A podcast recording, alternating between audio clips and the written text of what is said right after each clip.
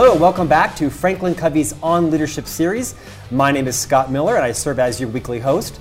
I am both honored and a bit horrified today that I have the renowned leadership expert and authority Liz Wiseman here live in the studio. Liz, I say welcome and I'm horrified only because I feel like you're my psychiatrist. We're going to have fun. Without the benefit of the hourly rate. I know, yeah, I should send you a bill, seriously. Well, well, welcome to the studio today. Your book, Multipliers, has a place of honor behind me because I can tell you, uh, I've been in this business for you know 25 years. And you can see I've, I've been a fairly prolific reader of content around leadership development and. So this is your personal library. This is my personal library. Wow. These I, I was allowed to carefully curate the books that had the biggest impact on my career. Almost all of them are nonfiction. Most of them are about leadership. But I can tell you, having worked in this firm for 22 years, your book Multipliers has had equally, if not a bigger influence on me than Dr. Covey's book, The Seven Habits. It is a masterpiece, what you've written here. Thank you. Truly, truly. I mean that sincerely. Well, and we have a foreword from, from Dr. Dr. Covey. Covey, so. right, which is a, which is a treasured um, foreword, right? Well, it is a treasured foreword, and for me, when he agreed to write this foreword, um, I, I- I felt really honored that he would be willing to put his name um, on this piece of work.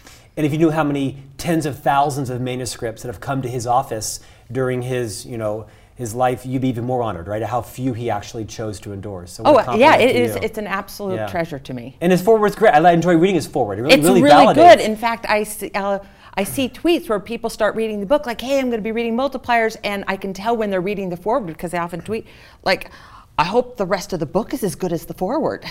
Liz, I, I can't talk enough about the impact your book's had on me. I've read it twice, which is rare. I don't read most books twice. yeah, you move in forward. I do like, move forward. I do. I've only watched one movie in my life twice, actually. Wow. Um, and that was Jim Carrey's one of Jim Carrey's movies. So I will keep the title quiet, which one it was. But when I first read Multipliers, I was honestly a little depressed because it kind of called me out. I felt like I almost felt like it was my biography with you keeping my name private, and perhaps it is. I won't flatter myself. Well, and I called it multipliers rather than diminishers. That's Just right, so you thank could you. say it's my biography. That's that. I appreciate that. Uh, when I first read it, it kind of took um, kind of took my breath away, took the wind out of my sail because I found myself more identifying with the diminisher Hmm. side than the multiplier side. And then I reread it about six months later with maybe a little more, uh, less ego. The book's not about me. The book's about the world. And as I started to realize, you know what, it isn't your one or you're the other. You're not just a multiplier or you're just a diminisher. That there's hope for people like me. That it's a path, it's a continuum. There are multiplier moments, so to speak. I'm excited to hear all about your research and your history around why you wrote the book, how its impact has been. But first of all, I'd like to talk about your journey. I open every one of these sessions talking about kind of how you got here today. I know it was Lyft, because you told me it was the Lyft. But kind of where have you been? Maybe spend a few minutes talking about your history at Oracle, uh, your experience there. You talk a lot about that in the book, but share us in a few minutes kind of how you got here to the studio. Well, you know, I, I spent my whole career in corporate education, Mm-hmm. and I had a. Uh, I started at Oracle, and I had a very brief career as a trainer. Mm-hmm. I taught uh, people how to use Oracle software. Uh, sort of this the coup of my career, really, is to have been this technical trainer Right, uh, with right. actually very little technical background. So that was that was a story in and of itself. But then I got thrown into management. Uh, I I consider it as a child. I was like 24, 25 years old. They're like, you're now in charge of training for the company, and Larry Ellison wants a university, so go build this university. So I'm very young for a really big job, and I think it's where I became really interested in leadership because I had no idea what I was doing. I was woefully underqualified for a fairly big uh, leadership job, and I spent a lot of time watching executives. And I was at Oracle 17 years, running the university, running uh, the talent development function for the company. I leave and I start doing executive coaching, and I spent a couple years doing that, and that's where really the the need for the multipliers book arose. And then I decided I would go into to research. And one of the things about my career, I always felt very comfortable moving into different parts of of leadership development and education because that was my experience at Oracle. It's like you kind of got the job before you fully had the skills. right. And so when um, I had this idea and I needed to write this, I thought, you know, this can't be that hard. Uh, you know, I've spent my career working with people who are professors and researchers, and I don't know, that seems pretty doable. So mm-hmm. I started doing that. So I've, I've really been at the leadership development for, I guess it's about 25 years. Now, here's the great irony. So a couple years ago, uh, ATD, the organization ATD, um, gave me this award, the Champion of Talent hmm. Award. Mm. And so it's, it's kind of a big honor. Mm-hmm. And it's this award they give to people outside of the industry who have been like in, uh, champions of talent, like Chris Anderson, who started TED, mm-hmm. and Salman Khan, who started the Khan Academy, and then me. And they're giving me this award. And I'm like, wow, I'm really flattered, but I'm raising my hand saying, by the way, I've spent my whole career in this industry. Like, you are my people, but yet it was for people outside of the industry. Mm. So I guess um, I've been very helpful to the industry, but I'm a has been. That's kind of how I, I, I took it. So. I'm, like, I'm like, clearly, I'm not in the corporate education space anymore, but I once was. I once had a life um, on the corporate side, which is I really affected how I think as a researcher, an author, and an educator. Well, you've kind of o- o- undersold your experience at, at Oracle. I mean, Oracle's a Fortune 50 company, I'm guessing, and you were. It was a huge job. Right. I had right. a huge job. Massive there. responsibility. I'm assuming working with a lot of very seasoned leadership people with big egos and big responsibilities, and a lot of that experience really instructed your learning that's applied in the book. Is this true? Oh yeah, I got. I mean, I got thrown in. Like I got thrown into the deep end, and I got thrown to the wolves. I mean, these were these were really really tough people. Um, I once had someone say uh, who had been working for me uh, for a while. He's like, "Wow, Liz, you are not as advertised." He goes, "You come off as this mm. like super easygoing, kind of like me, nice person." Yeah. yeah, and and he goes, "But you're like." You're like the real deal. Tough, and I'm like, well, what are you, what were you thinking? Did you not read my background? Like, I Oracle. was I was an executive at Oracle. Like, they don't mess around. They don't mess around, and I mean, I had an amazing experience there, but it was a collection of type A driven, sure. hyper achievement oriented, really smart, brilliant, capable people who were um, who had drive, and I loved working there, and it was this wonderful meritocracy. And I loved working for Larry Ellison. Mm. I mean, he was tough, but he was fair. Mm. And um, yeah, I just felt like I had the most amazing job in the whole world. I was actually really sad to leave, but I love what I do. But this isn't too shabby either. This is a good job as well that you have now. oh, I love. I love um, getting to to research and write and teach. The premise of multipliers, one of the premises, is that multipliers are genius makers. Talk a bit about uh, why you wrote the book and, and, some of the key thoughts you want people who maybe haven't read it yet or are going to buy it this afternoon or buying it right now online. What are some of the key points in multipliers? Well, you know, in some ways, the book was my post Oracle therapy, mm-hmm. uh, and and it really started with this observation I had day one at Oracle. So, you know, Oracle hired for this trifecta of talent: uh, really smart, achievement oriented, and and nice you know, and there's a lot of really nice people. But one of the things I uh, noticed is in their hiring, sometimes they compromised on nice. yeah, rarely on the first two. And so, I, as I entered into this, I was just so blown away by all these brilliant people I was working with, and and I became, in some ways, a genius watcher. Just fascinated by the intelligence of all these people I was working with. But then, not too long into the experience, I start to notice some things. I'm like, wow, not everyone who's brilliant causes brilliance. Hmm. Like there are some people who are really, really smart themselves, but nobody around them is smart. And I would watch these leaders and begin because I got thrown in, into senior management pretty early on, and I'm the youngest one there. I'm watching what other people are doing. I'm like, why is it that that's one executive, like he's brilliant, but when he walks in a room, everyone like holds back. Hmm shuts down, mm-hmm. plays it safe. And, and some people noticeably cower, but other people just hold back because, I don't know, there's a really smart person talking, and so they just defer. But then I watched another type of leader, equally brilliant and capable, but somehow this leader caused brilliance. Like instead of using their intelligence as a weapon that, that shut people down, they used their intelligence as a, as a tool like, and I saw people um, be big around them, and they would be, other people would be articulate and thoughtful and at their very best around leader B, but leader A they're at a fraction of their capability. And I just thought it was fascinating. And it wasn't until I left Oracle and I started doing some coaching work. And I'm coaching other executives uh, in tech, often with the same kind of really smart, but not necessarily aware of the impact they're having on others, that I, I actually went out looking for an article in HBR. I thought, you know, someone's have certainly has researched this. Let me find a good article so I can help this one executive mm-hmm. understand that his intelligence isn't contagious. Hmm. And um, I went looking for something around like the multiplication of intelligence, and there was nothing out there. And that's why I said, to me, it was such uh, an important observation that I'm like, surely someone has researched this, and they hadn't. And so I thought, well, that can't be that hard. Is the difference in the two hard, people? I imagine because your book is um, research based. What makes it so credible is the difference in the person that was the genius versus the genius maker. Was it an intentional? When you looked at them as a whole, was it an intentional strategy? Was it unintentional? Was it their character? Had they had a good leader that modeled that? What, what was the difference? Did you see any defining differences?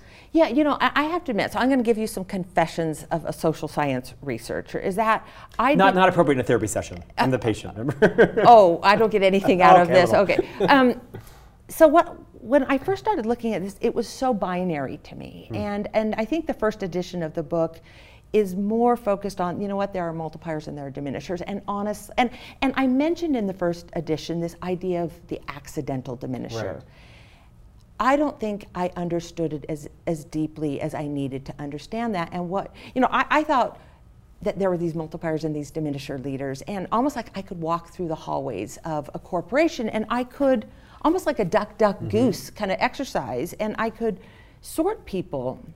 And, and I think what I've learned is that this accidental diminisher, this is the norm, not the exception, that most of the diminishing that's happening in our workplaces, um, in our nonprofits, even in our churches, in our in our homes. Most of the diminishing that's happening around us is is coming from the really like the good guy who's trying to be a good leader. It's coming from the accidental diminisher. And so I've spent a lot more of my time trying to understand how is it that we end up shutting people down almost to a debilitating level while holding the best of intentions, like while really liking the person, while wanting to be a good leader, doing the very things you think are empowering, to find out that actually they're enervating. Hmm.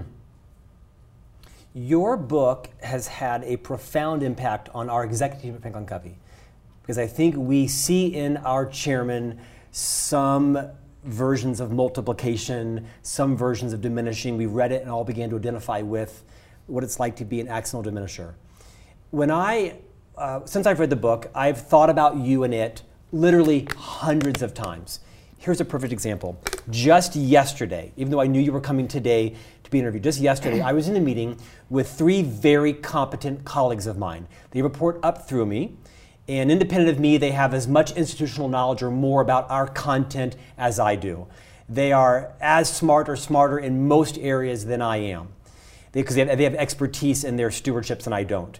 And we were sitting in a meeting yesterday, and I was literally dictating words to them about knowing I was coming. I know, I, I know, Scott. I know, I know.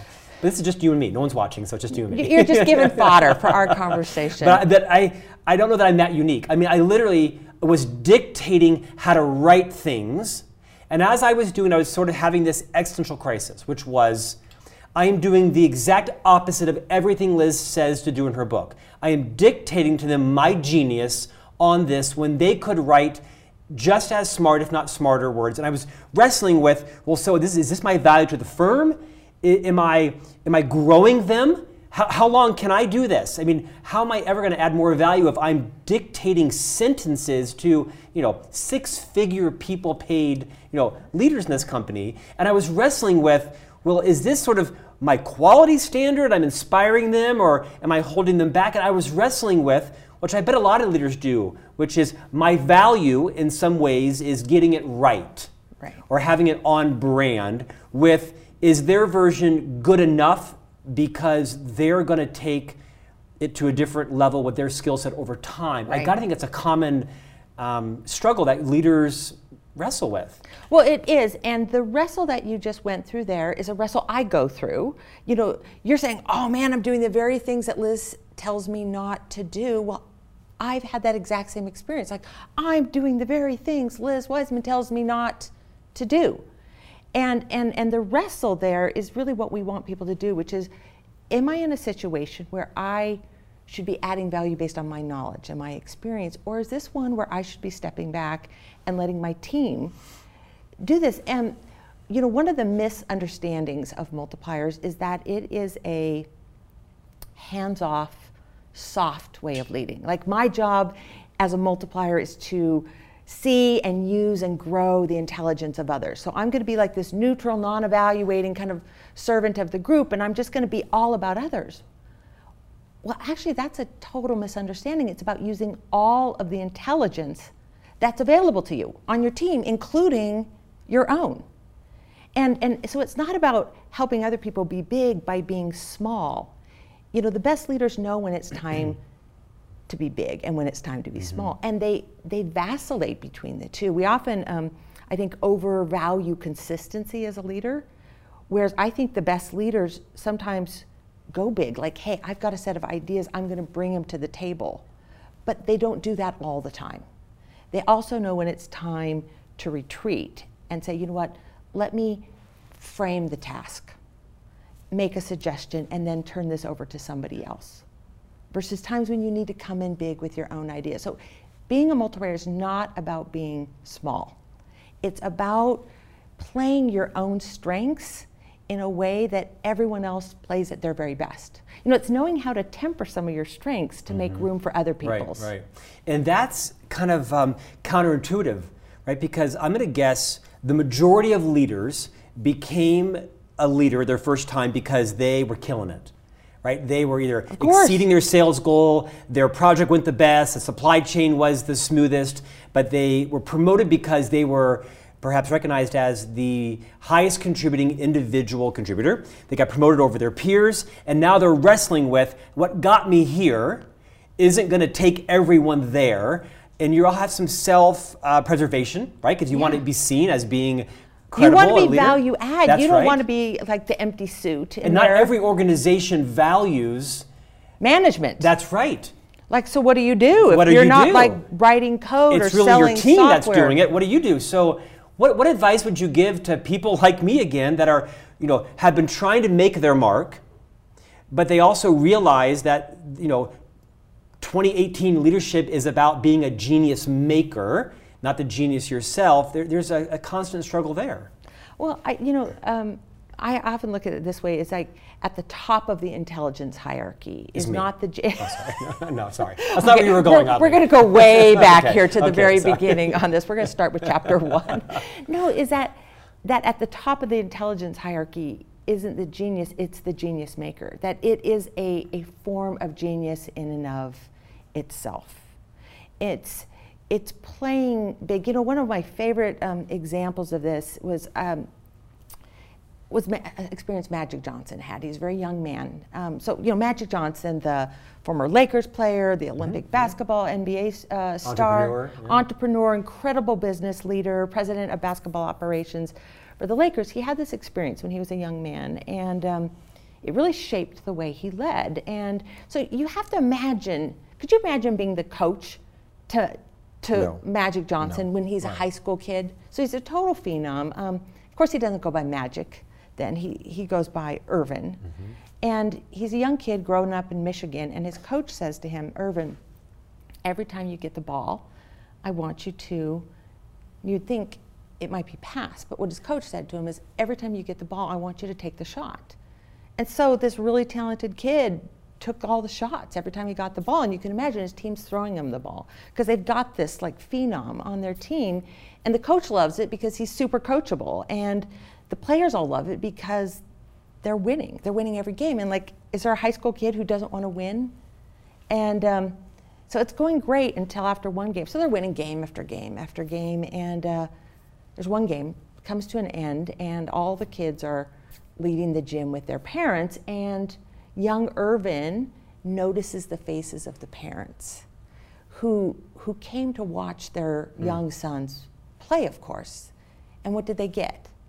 You know, they got sort of like an early version of, you know, Laker Showtime magic.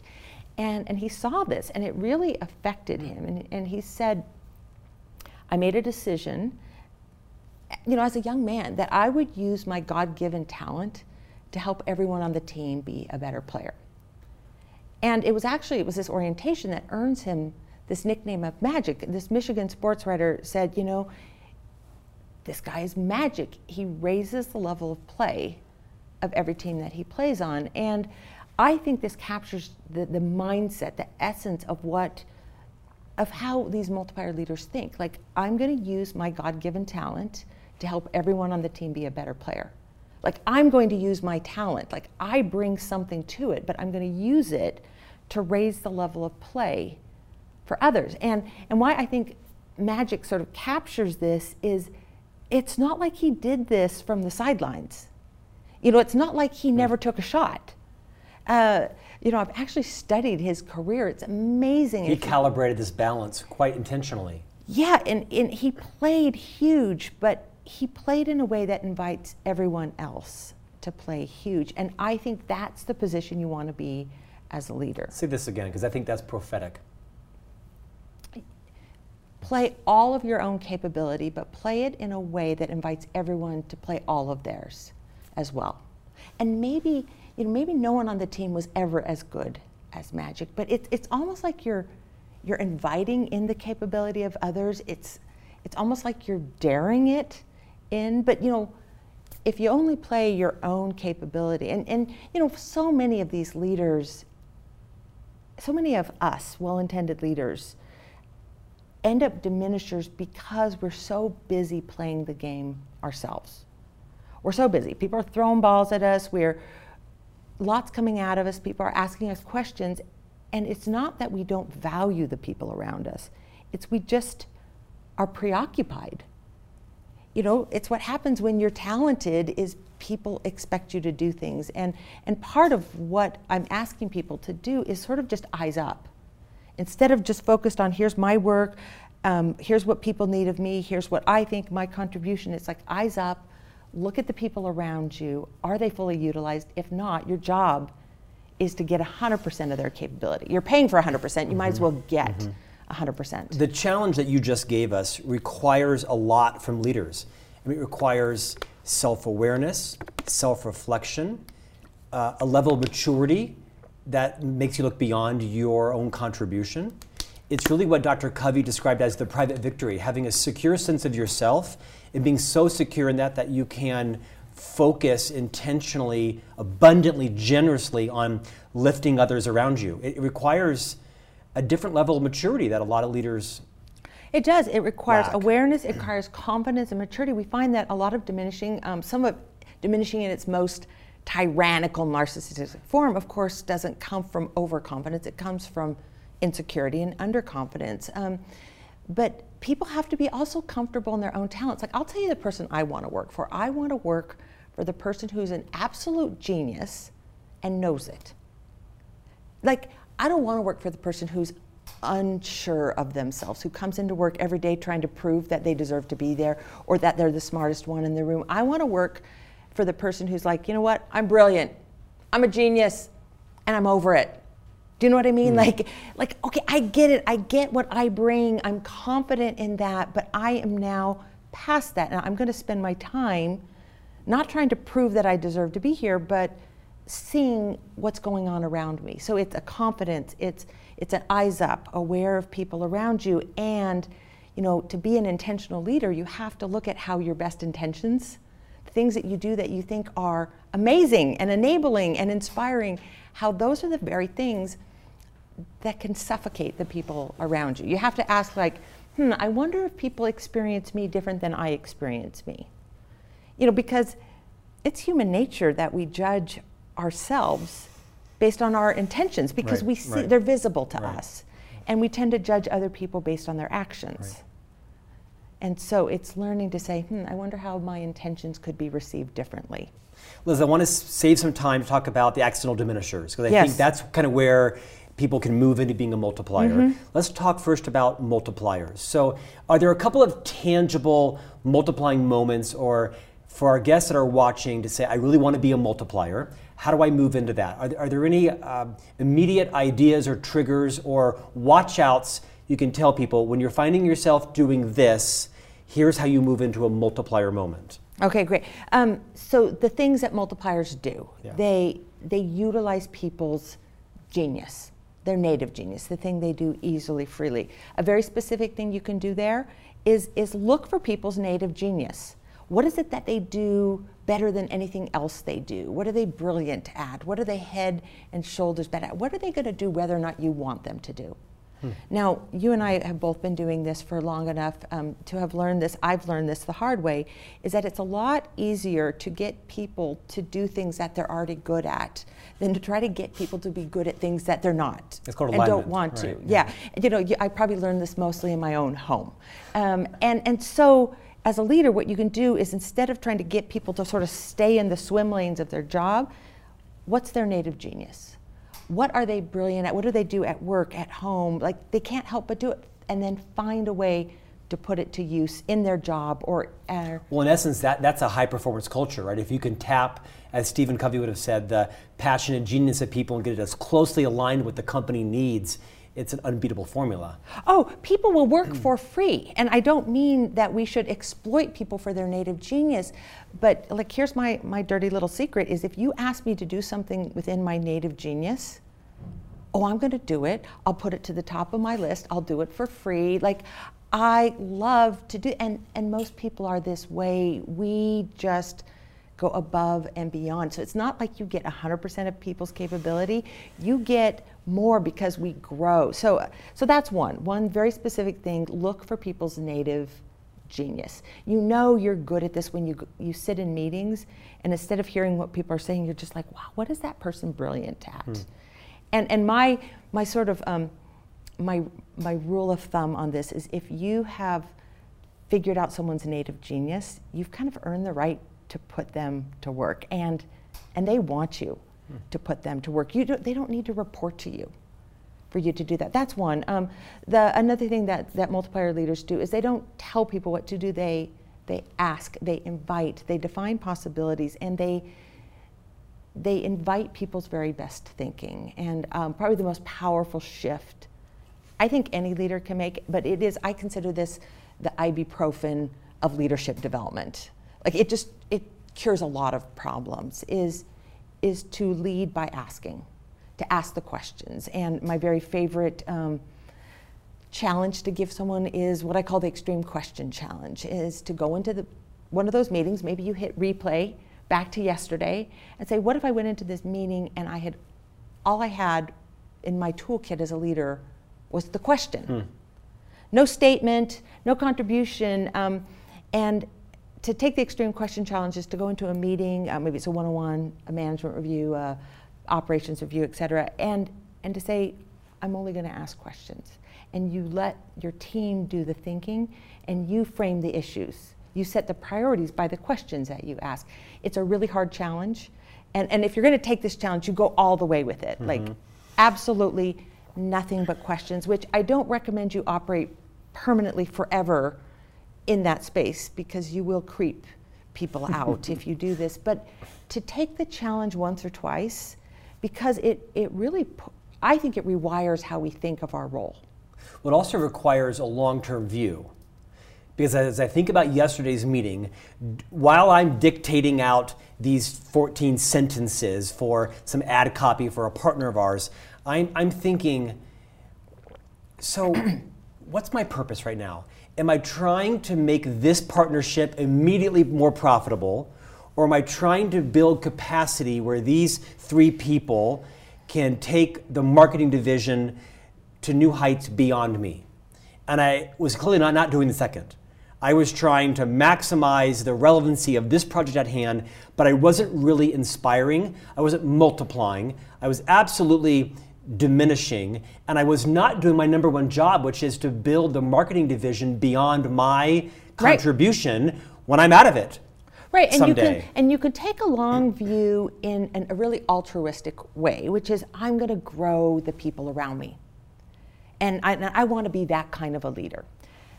But if you take a little bit of a selfish view on the long term, uh, it works just as well. In fact, in some ways, a little bit better. Which is, do I want to be doing this forever myself? I, I was thinking the same thing. Like, Like I'll never get to grow if nobody around me gets to step That's up. right. If no one gets to ever be as like as good as I am at this, like how do I ever get a new challenge? And so you can take a little bit of uh, a selfish point of view, a little bit of the lazy man's point of view, and it works equally well. Um, when I started uh, teaching this, I was really thinking about how do we help leaders like become liberators to the people around them, like become these multipliers that give people space and allow them to step up and take ownership and contribute and go big. And what an incredible liberating force that will be for their team. But what I underestimated is how liberating it is for the leader. Mm-hmm.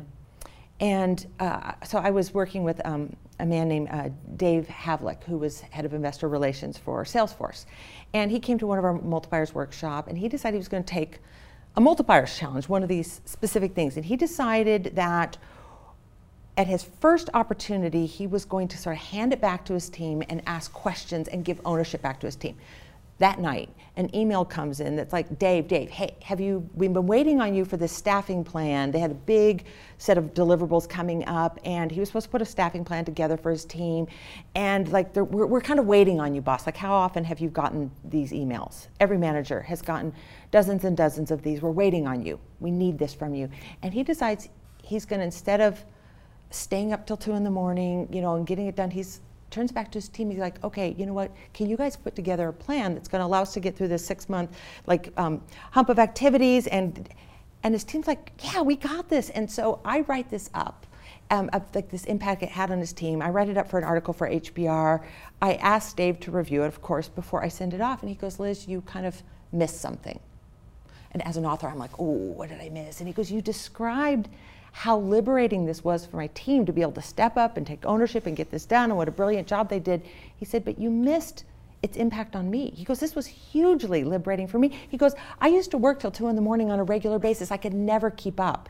There was never enough of me to go around. He goes, I am a totally different leader and a person because of this. I'm not in, like on the critical path hmm. for everything mm-hmm. you know, when we liberate our teams, we also get liberated. We get this time rebate back, and, and we allow ourselves to grow into bigger roles as well. And who doesn't like that? Uh, I don't want to overuse the word genius, but I think the genius that you brought from your, you know, 35, 40 years of experience, the research. 40 you- years I'm of sorry, experience. in life. in Um, life. okay. Oh, And yeah, I've what- definitely got yes, 40 years of experience. The research you bring to the book is um, like my good friend Seth Godin. Hmm. You have similar uh, insights and talents with Seth, which is a compliment to both of you. Seth does something you do extremely well, and that is you you name things that people like me were drowning in that couldn't identify in order to conquer, or at least identify in order to self-identify and move out of it. Does that make sense? Like you Yeah. did this idea of being an accidental diminisher, you've named five or six or seven of them. And I can identify a little bit. I'm a hypo- hypochondriac now when it comes to leadership. I'm, I'm some of this, I'm some of that. Oh, but you know what? Sometimes I have some multiplier moments. I think one of the, the part of the power of your book is, is you help me identify by naming things that before that I didn't have context for.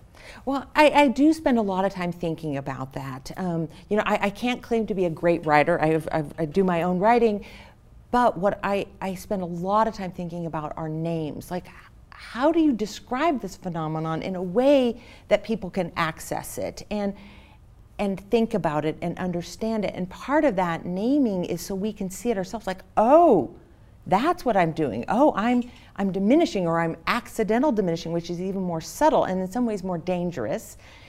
But also when we give things names that we all experience, when we now have a name for it, we can talk about it. Mm-hmm. And that's how you not just change individuals, it's how you change cultures. Like we can't talk about it until we have names. It's one of um, one of the favorite comments I've got from uh, I was getting ready to go speak at a company. It was a large company um, in the Midwest, and the head of HR said, "We are so excited for you to come out." I'm like, "Oh, great!"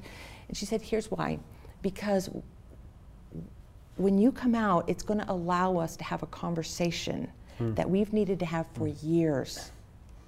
With the CEO. Makes she says it's a conversation that we sense. we just haven't been able to talk with him about this because you're going to come and give us a language and Yeah. a framework Mm-hmm. and then and I hear that people say, "Wow, we're still talking about this years later because they have a, a language." Um, This idea of, of gifting a language to an organization sounds ethereal, but nothing is more practical or applicable, actionable.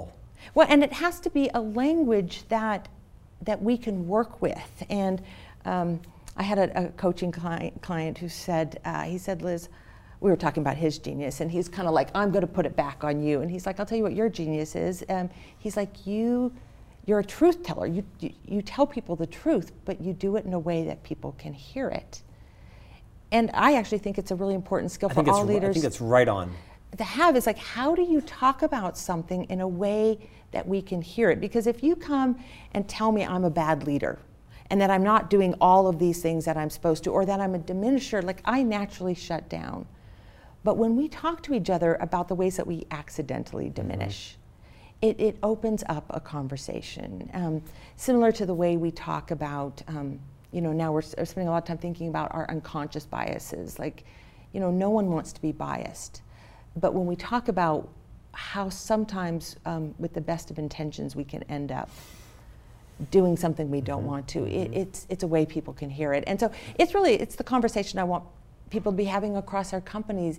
And and you know here, here's something that i've noticed. It's, it's kind of crazy. I- I've now been at this for uh, about eight years.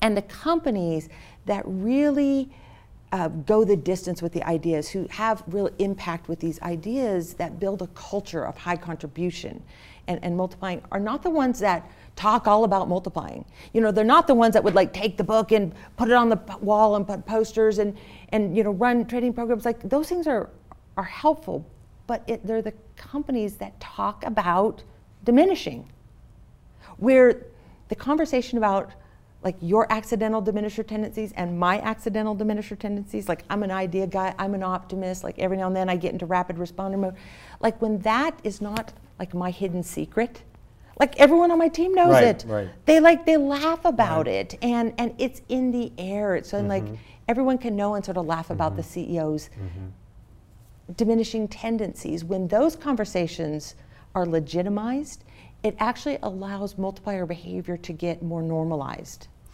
uh, speaking of CEOs, you and I've talked. We've we've been friends for a while, and uh, we've talked about the impact your book had on our CEO, Bob Whitman, who I think uh, you know for being an expert in our industry, right? And and you'd think that the CEO of Franklin Covey would have some expertise, and he certainly does. And I've talked to you about how fond I am of him personally and professionally. Uh, I think beyond the seven habits, multipliers, from my experience with Bob Whitman for 22 years now, I think your book has had the largest noticeable influence on Bob's uh, behavior and his mentality because like all of us he can accidentally fall into these diminishing capabilities or capacities. And your book gives permission to recognize where you are accidentally diminishing mm-hmm. and kind of always be pointing towards becoming a multiplier. Oh, you know, it, of course, it makes me so happy.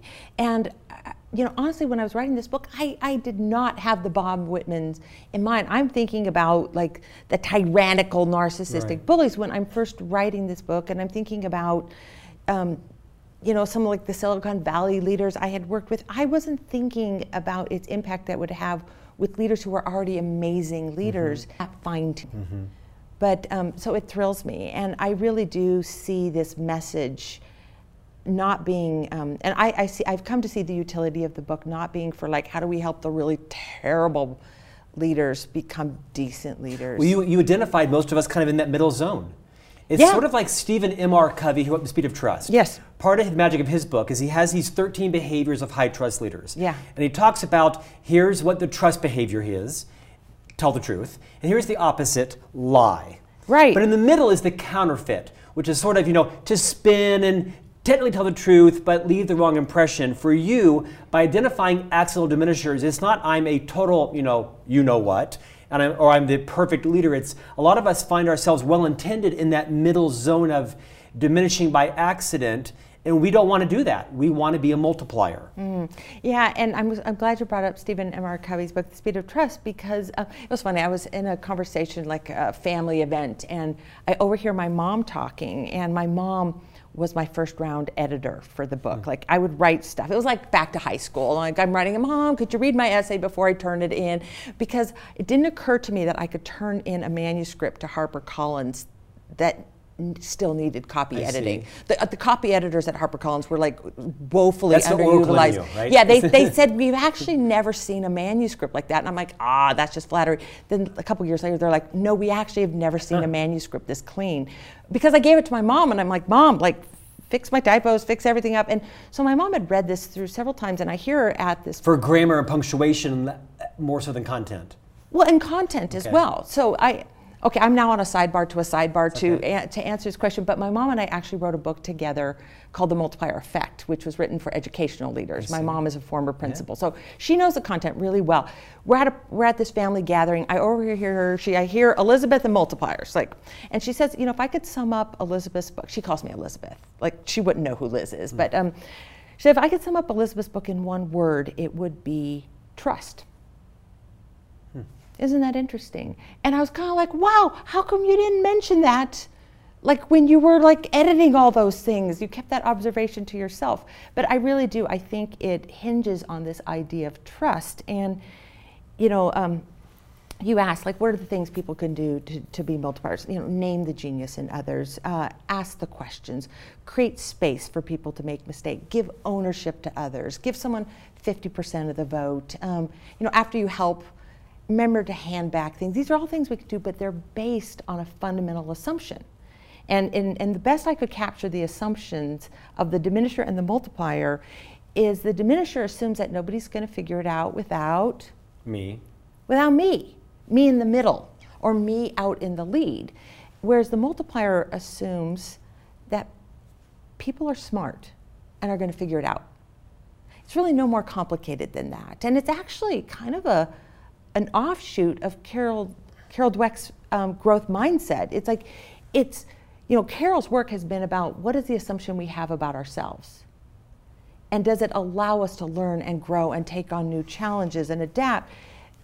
But in some ways, multipliers is saying, what's the assumption we have about the other people? And when you assume that other people are fundamentally like smart, mm-hmm. intelligent creatures, well, what do you do?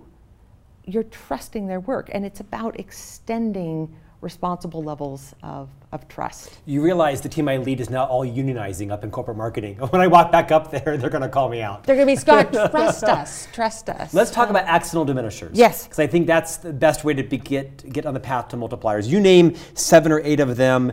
And the first one I read, of course, is Idea Guy or Idea Gal. You have Guilty. Always On, Rescuer. You know why that's first on the list? Why? Oh, that's like me confessing. Like, you know, they're, they're not alphabetical. They're not in like order of prevalence, like that's that's my coming out of the gate with I'm a massive idea guy. I constantly have to keep this under control. I have to tell you, when the book was first given to me a year ago, it was. Was it turned to that page? It was not, because here's what happened. It was given to me to use on someone else. to say, look, so and so needs to read this. And like any human, I could jump on that bandwagon. Right. That's why it was given to me kind of you know form a, mm-hmm. a coalition to say so and so needs this book. I read the book and the thought never crossed my mind to think about the other person because the way you wrote it, it spoke to me. And I immediately went introspective on, I don't care about the person that this person is talking about. I resonated with, oh my gosh, I am the idea guy. I am the guy that's valued. It makes me so happy that you said that because it was one of my worries is that people would read this book and be just a, pointing fingers. Right. So I think I I really doubled down. Mission accomplished. It had Thank the you. opposite impact for me. Right. I mean, because you can see people want to point the finger and blame other leaders. Even yeah. mature leaders want to hold their boss accountable. As soon as I opened it up and I I thought, oh my gosh, I am the classic case of the idea guy. I, I'm known as being fairly creative and, um, and an idea a minute and so the spaghetti wall, throw it up, see what sticks. Most of it will. Okay, so, do we pick? so let's work with this because let's kind of um, look at the anatomy of, of an accidental diminisher tendency. It's about your best intention. So, what is it that you, like, what's the goodness that you think is going to come out of it? Because the intention is so noble here. rescue is that my ideas will be so profound and innovative and new that I can help to solve a problem. And our EVP of HR tells me I play the role of rescuer by being the idea guy. Which guy. is another accident. We, Right. we're, you're, you're conflating know, too. We're going to have to separate. But I have multiple characteristics here. But yeah, the idea guy, like we want to get the party started. We're like, you know what? We don't think our ideas, we think our ideas are good, but we don't think they're the only ideas.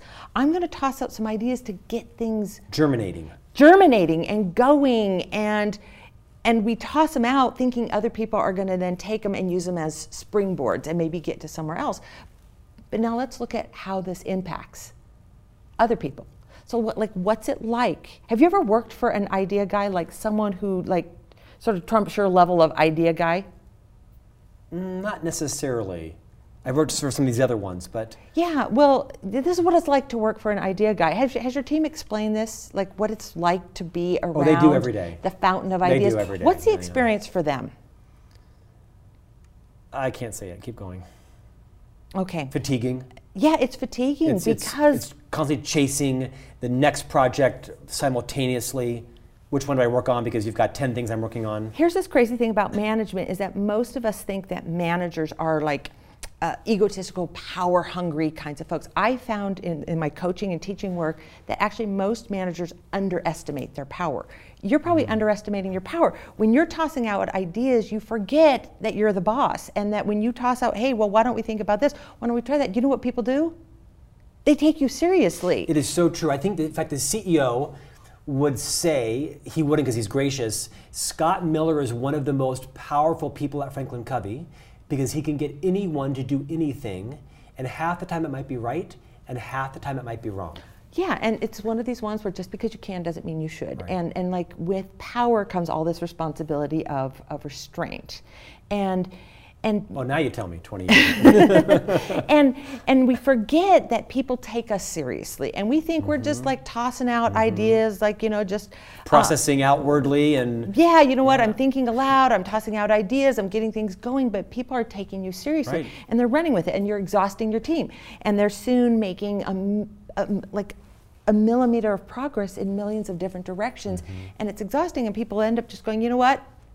I'm actually just gonna stop chasing rabbits and stay right where I am. You've Or- exactly described my world. How common is that when you consult to companies around the world? Is it unique to Franklin Covey or my division? No, it, it, it- it's it's in certain industries the idea guy is even more prevalent. It's not one of the top three. I'll tell you what the top three are, but the the thing with the idea guy you have to remember is because we're not done with you just yet. See, I know this because I really struggle with this one. Is is that people tend to get idea lazy around people who are idea rich. Like, okay, is it easier for if mm. I actually have to come up with an idea, do I sit in my office and think, or do I just walk down to Scott Miller's office? Mm. Because he's a fountain of ideas, and that fountain goes off like every hour, or Versailles. or, or, or every half hour. You know, like there's an idea, you know, flow there, and and so I'll just take his ideas, and so suddenly you hmm. become I've created a dependent culture you've created a dependent of culture otherwise and a hero culture, independent people. and it's it doesn't take much to spawn rescuing. Rescuing Did is you call it a hero culture? Uh, yeah, a hero culture. So um, the three accidental diminisher tendencies that we see most often: rescuer. Rescuer is in the top three, and of course, the rescuer is th- th- this is the big-hearted leader. The intention is, of course, I want to help and save. Like I want, and these are really good people and, and noble intentions. I want the people around me to be successful. Like nobody fails on my watch. Um, but the res- you know, the rescuer often steps in too early or too often, and people do become dependent. Like one of the things that we have to develop as a leader is the ability to stand back and watch people fail. which is which is intuitively obvious and culturally challenging, especially in a for-profit company when you don't have a lot of elasticity, right? I mean, you're either running by quarters, you have goals to meet, and you don't have a lot of bandwidth, or rather, um, You can't afford you the can't failure. afford the failure. Right. Too so- big. Which is one of the things that you have to do as a, as a multiplier leader is identify where people can take risks. One of the things I love to do is work with an, um, a leadership team and look at all parts of their business. Where is it okay to fail? And where is it not okay to fail? And we get a really clear Yeah, water line. right, Jim Collins right. Mm-hmm. calls this like the water line where you can shoot cannons and where you can't. And you get really clear on where's the space where we can't fail. Like, great, know it, tell your people, you know what, no failure here. I will rescue you here. Mm. Like, I will throw myself over that to save the day because that's, that's below the water line. That will take us down. Mm. But see this place up here where it is okay to fail? Go big, take risks. And I'm not going to rescue you in that space. Liz, our time's closing in on us. You mentioned three prominent uh, diminishers. What's the third? Uh, pace setter. I love that one. Yeah. love it because I can identify with it. Lots of us love it, and, and it's leading by example. Describe I'm- the pace setter. The best intention here is I am going to model the way. I'm going to set the pace for quality or for customer service. I'm gonna productivity. for productivity, I'm going to model the behavior, leading by example, how we've been told to do this. I'm going to model the way. I will be the role model for the team. Other people will notice and they will do likewise. They'll follow. But what we find is when the leader gets out ahead of her team, people don't tend to speed to catch up. They they watch. In some ways, they stargaze. It's like people are like watching you do your thing. You know you're in this mode when people tell you, "Oh, like you're amazing." You know, if I ever get that sense of someone says, "Oh, you're amazing," mm-hmm. I'm like, "Oh, that's that's pace setter." That's great advice. Territory. People are like, "Hey, let me know if you need help next time you let me." You know, when we lead by setting the pace, we more often create spectators than followers. People aren't with us; they're watching us. It's a very, very different dynamic. Creates a huge gap.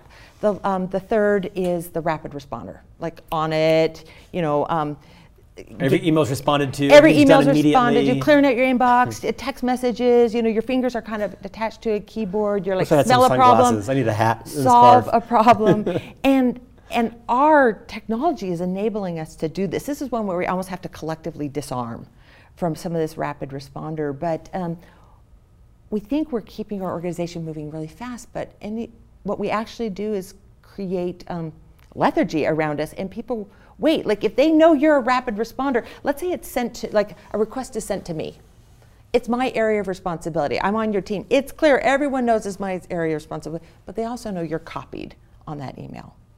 We all know Scott's going to get to this first. So what do I do? Because I don't want to get out of sync with my boss. Right. Nobody likes to have said right, yes when the boss said no. Right. So we hold back and we're like, Scott's on it. I'll let him do it. He seems to like this.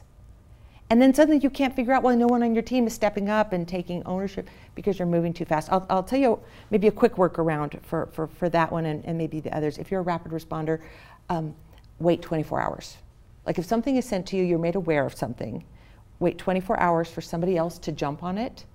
My rule of thumb is if I've waited 24 hours and no one's jumped on it and they should have, then I'm all over it.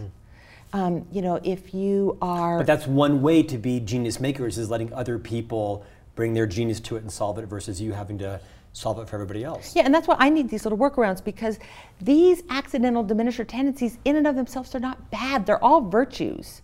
But if they're left um, unguarded, if we're unaware of them and we don't have a little workaround, um, you know, like I'm an optimist. No one on my team really wants me to be an awful pessimist, but I have to have a workaround. My workaround to my optimism is I learn to signal the struggle. Share your What concept is- about uh, you, you. You talked, I think, in a podcast about as being an optimist. You talked about recognizing hard work and that things are hard. Yeah, I, I, I learned Share to that. signal the struggle. So I am, the, the optimist is like a positive, can do kind of leader. Like we see possibilities. For me, I think it comes from my early days at Oracle where I was just thrown into big jobs. You're like, hey, this can't be that hard. And we tell ourselves we're smart, we're capable. Like these are leaders probably wear these like wristbands that say we can do hard things. Um, no one wants me to be a downer, but what the people around you want to hear is hey guys, what we're doing is hard. It's hard. We're going to struggle with this. We're probably going to make some mistakes. And I know this is anathema to certain people to even hear this, is you have to be able to say, like, we might fail at this. And it's so interesting that once the leader signals the struggle, Like, I get it that it's hard. It actually allows the team to move beyond it. Because if the leader only sees the upside, what is the rest of the team relegated to do? Obsess about the downside. So when the leader acknowledges the downside, what does it do? It like allows the team to say, okay, we get it. Now let's go make this work. Let's go get the win on this. I've had to do this because I'm like, optimism is deep in my my bones. This may sound corny, but in many ways, multipliers is your gift to making um, geniuses genius makers. Because when, we, when, I, when I read this, I'm not a genius in any stretch, but it's really inspired me to be more thoughtful and deliberate and intentional about being the hero, about being the genius, saving the day, rapid responder, uh, pace setter, rescuer, always on idea guy. I mean, I can identify with all of those. And your, your big point is, is you're well intended, but unless you have a sort of a raised consciousness about those, you become, you can become. Um, a genius with no friends, a genius who wonders like why no one else on the team hmm. can do what you do. It's about getting everyone leveling up. In our final minute, share your thoughts around how you resist being a diminisher. I, I, I, read and I heard a podcast where you mentioned you'll come into a meeting and you'll think you have the solution mm-hmm. and you'll take a little bit of restraint. You even write things down versus say them. Talk about that. I'll tell you, like my personal strategies that I have to use a lot. Um, I love think on my feet kinds of sessions. I realize not everyone does. So, uh, one of the things I do to help everyone be able to contribute in the moment is I've learned to send agendas out in advance. And instead of saying, hey, here's our agenda and the topics, I send out questions. Like, here are the questions, come in ready to weigh in on these questions. Um, I'm constantly having to play fewer chips. Um, I try to go into extreme question mode. Uh, usually, when I go into extreme question mode, it's when something has gone very, very wrong. We have a crisis, or when something's gone really right. Because it's really easy when someone brings you a success and they've just had something amazing happen. Like when your daughter mm. wins the math contest at school. Like this is where I first learned this. I'm like, oh, that's amazing. Blah blah blah blah blah. And like suddenly it's about me. And I've learned when someone brings you a brilliant success, like just ask them. So what happened? What, what did you do? How do you feel about that? What you, and it becomes their success, and you get to mm. sort of revel in it with Versus them. Versus co-opting it. Yeah, yeah, no, it's very easy to co-opt mm-hmm. it, just like it's easy to co-opt a problem and take on ownership. So those are a couple things that that I try hard to do, and I have tried really hard to see the native genius in people uh, around me, and particularly with my children. And I think, you know, it's funny, I wrote this book based on research, I wrote it for the business community. But for me, like the gift it's given back to me. Oh, I can see. Yeah. Yeah. Is I've I feel like I have been a very different kind of parent mm. because of this. And I don't know if I've used what I've learned about leadership to be a good parent or if what I've learned about being a parent, because you just get punched in the face all the time. Like when you do it wrong at work, nobody tells you, they talk about it behind your back. But when you do it wrong in your home, they punch you in the face with it. You know, they're like, Mom, stop it. You know, um, these aren't your friends, these are my friends, Mom. you know? and um, I feel like I have really come to see the the native genius of each one of my children and like my job is to not turn them into something they're not mm. my job is to see who they are and help them Lift figure them out up, yeah. yeah. what to yeah. do with that yeah. that's been my gift liz your, um, your company's name is called the wiseman group mm-hmm. you spend most of your time writing and speaking i think you're probably one of the most prolific speakers on the circuit around the world right now I see with the World Business Forum and speaking most of the conferences. If someone wants to adopt the multipliers content, what's the best way to kind of get their feet wet? Well, there's uh, the website for the book, multipliersbooks.com. Multiplier books. Multipliers. Multipliers. Books. Books.com. So it's okay. plural on both. We actually have um, this book, which is oriented sort of to business and lots of different environments, and then we have the multiplier effect for school leaders. Right, right. And um, or the WisemanGroup.com. I'm at Liz Wiseman on Twitter. We're not very mm-hmm. creative. Mm-hmm. Um, You're keynoting mainly in organizations, associations. If someone wants to bring you in to keynote a conference or a company, you're doing that quite frequently. Is that right? Yes, Yeah. yes, and you know sometimes it's with a company, sometimes it's with uh, a conference, and a lot of times it's at universities. I love universities. I, love being Yeah. on university Yeah. campuses, and um, Anybody can see, if you go onto the YouTube and see some of the videos of you, I think you should be a great keynote at our conference as well too, because our company, uh, although everybody is well intended here in living our content, I think multipliers could have a great benefit at Franklin Covey, which is why the CEO is so interested in your content. I'm honored. What a great time I've had listening and being thoughtful about how I can move more towards the multiplier side and and uh, unload some of my diminishing baggage on my team. well, it's so fun for me, and because you have just modeled exactly what we want every reader, and what I want myself to keep doing is just asking the questions: What might I be doing? That's Could diminishing. text my wife that that I'm modeling. Would be helpful. Model student Scott awesome. Miller. Liz, thank you very much. Hope to have you back someday. Thank you. I appreciate your time. Hope today was valuable and inspired you. I used myself as a bit as an example so that you might feel a little less burdened. And we're on the path to becoming multipliers more intentionally. Thanks so much for your time, and we will see you back here next week with our next guest. Thank you so much. Thank you, Liz.